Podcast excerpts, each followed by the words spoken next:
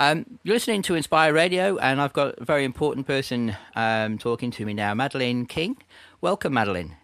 Hi, Chris. How are you? I'm a big fan of uh, Bucks Fizz from the 80s myself, so uh, good to hear that back on the radio. It, it's it's awesome music. it just get you up and dancing, isn't it? It does, sure does.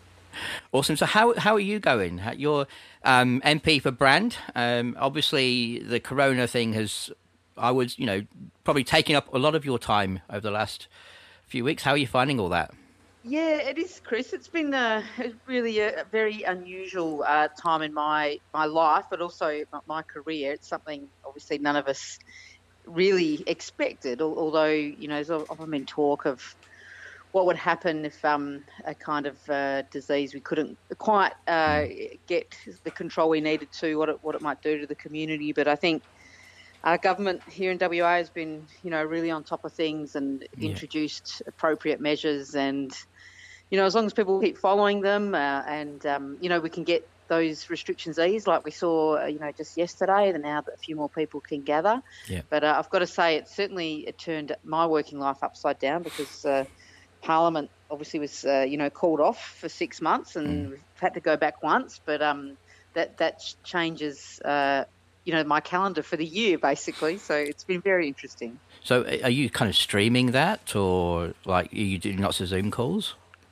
Uh, no, well, I do lots of for, for, for meetings. Yeah, lots mm. of Zoom calls and uh, teleconferences, and I, I, I had a couple today because it's it's not a public holiday all around the country. So I I um, spoke with some of my colleagues from the eastern states today about certain matters. So uh, uh that kind of work just uh, keeps uh, going on no matter what. But Parliament itself, uh, that that can only happen in Canberra, and, and it can't be um, uh, done by uh, video or, or, teleconference. So yeah. when Parliament does sit, we those that, have, that can go with reduced numbers to allow social distancing, uh, we do go over. Uh, for that, and the WA government's given us an exemption to travel to do that, so that's lucky. Okay, so I mean, I noticed that um, Mark um, has, has, has, cautiously relaxed some of the restrictions. Uh, are there any kind of changes on a federal level, or, or is it kind of still pretty much the same? Uh, I think it's different from state to state. So I wouldn't I wouldn't want to speak, uh, you know, for all of the things that are going on around the country. And and the reason it's different is because different populations in different places, but also mm.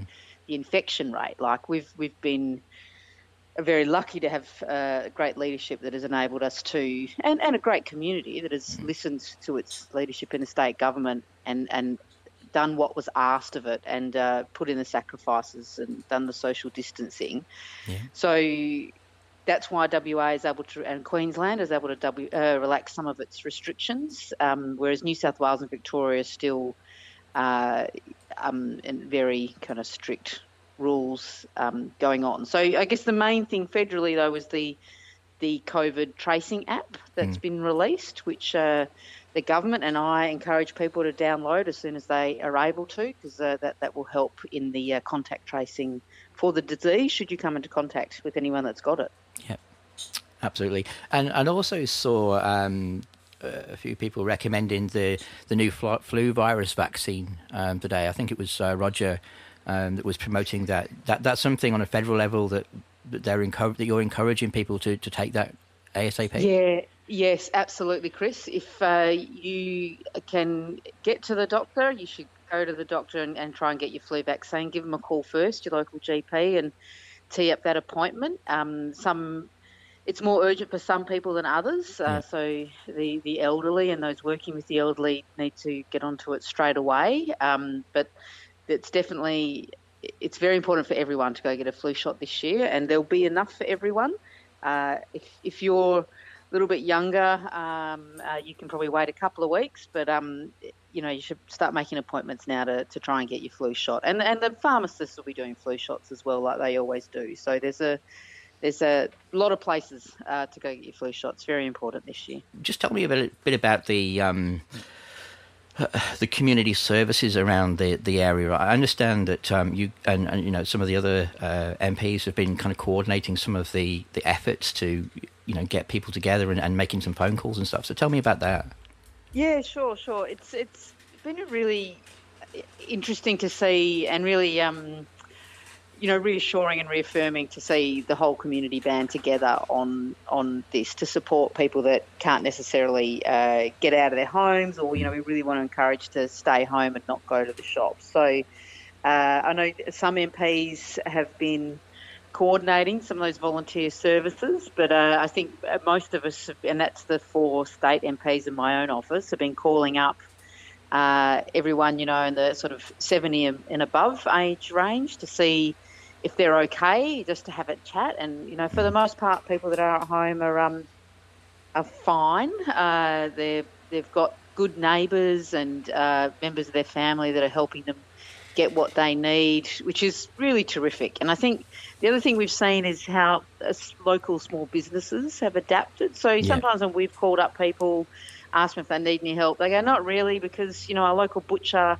is now taking phone orders and is going to drop off the, the meat a bit later. So businesses are adapting, and I think that's been really terrific that they're helping out members of their local community. So, you know, we're just we're here, all the elected officers, to make sure if anyone's stuck, they've got a number to call, and, and we can make sure they get help. Uh, and that's whether it's help with mental health issues or accessing Centrelink or, um, I mean, we've had people that have been stuck overseas and, and their family have contacted my office and we've helped make sure they got connected to the local embassy to get mm. home. So it's it's been such a variety of work a lot uh, of advocacy. that uh, we've had to do uh, during the, the corona crisis. But, you know, everyone has just been mucking in together and getting it done and looking after each other. So, you know, I'm really super proud of uh, what a, this community that's so caring. Absolutely. And, and I was saying to Reese this morning that, you know, this has kind of brought out the best and the worst in humanity. You know, we've seen only a few weeks ago people scrambling for toilet rolls and having fights in the aisles. Um, but then we've also seen people looking after their neighbours, and I think that's really awesome. Yeah, that's right. And I, I think, you know, some of the people that uh, got caught up in that. Um, those sort of struggles in, in shopping centres. Mm. You know, who knows what pressures they're under as hmm. well. Mm. So, uh, and you know, when there's so much uncertainty uh, around something and fear, people do sometimes, you know, react badly. And um, mm. I think that's probably what happened to a few of those people. And I'm I'm sure they're mightily embarrassed by their behaviour now. So especially the ones just, that went on the videos that went viral. I don't think that was yeah, well, probably good for them. you wouldn't be too happy with that, would you? No, no, not at all. but, but, you're right, and I think people are uh, sharing and looking out for each other, and you know, popping notes in letterboxes, asking they can walk the dog or help you out. So I think yeah what we've seen has been really terrific. And you know the, the, the little thing around the neighbourhood where people are putting bears in their front windows or front gardens, so mm. when the mm. kids walk around on their daily outing, you know they can spot the bears or the paintings of rainbows in the window. Yeah. I mean that kind of thing is just so sweet. Yeah, and I've got a rainbow thing on, on my window. My daughter did. Um, I just think it's a pretty cool thing to, to do. Yeah, it is, and, and when you're just walking around, you, you, can you see it yourself, don't you? And other yeah. people say, "Oh, that's nice." So it's it's been a, a, really interesting time, and I think uh, you know people, you know, we get through it. We're, we're, separated, but we're together in it, and I think that's what's uh, you know the main thing is to remember that there are people. They might not be in your house or next door, but mm. they are nearby, and they can be in contact. So uh, that, that's that's a very positive thing. Absolutely. And um, is there any kind of phone hotlines that people can ring, or your office, or anything like that, if they need support? Yeah, well, if they the, if they need information, the, the best place to ring is the, the National COVID hotline, and that's a federal um, government one, and that's one 020 080 So that's that's if you need information. But if anyone out there uh, needs uh, any help or is a bit confused about um, what's going on or what the instructions are, they're most welcome to call my office, which is. Mm. Can I give you the phone number out? yeah, absolutely. Okay? Yeah, yeah. Yeah, sure. It's nine five two seven. Yeah. Nine three double seven. So we, um, whilst my, I, for because of the restrictions, we have had to close the, the front door to the office, but yep. the phones still get diverted to members of my staff, and we still answer all the COVID related emails. They're our priority at the moment, and they're, they're all getting dealt with. So we're all still at work. We're just not uh, in the same workspaces that we used to be. That's all.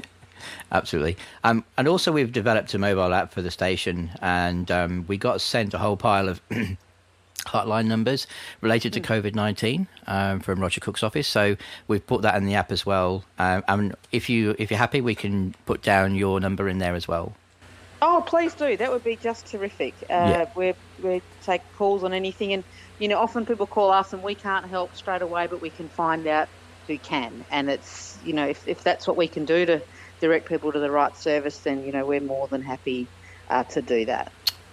That's great. Thanks so much for coming. I'm really excited that you came in today on our launch day. It's uh, been awesome for you to be part of um, of what we're doing today. Oh, Chris, I'm so happy, and I just want to congratulate you and Tris and Mark there, the whole team, for all the great work you're doing. It's so good to have a community radio station now back in Rockingham. It's um, yeah, really, really, really positive, and I hope you have fun doing it because it's been fun uh, for me to talk to you today. It's it's been a blast today. I mean, we've had a few teething issues, but um, yeah, it's been hilarious. And uh, thanks, Madeleine. Yeah, it, yeah looking forward worries. to seeing you again.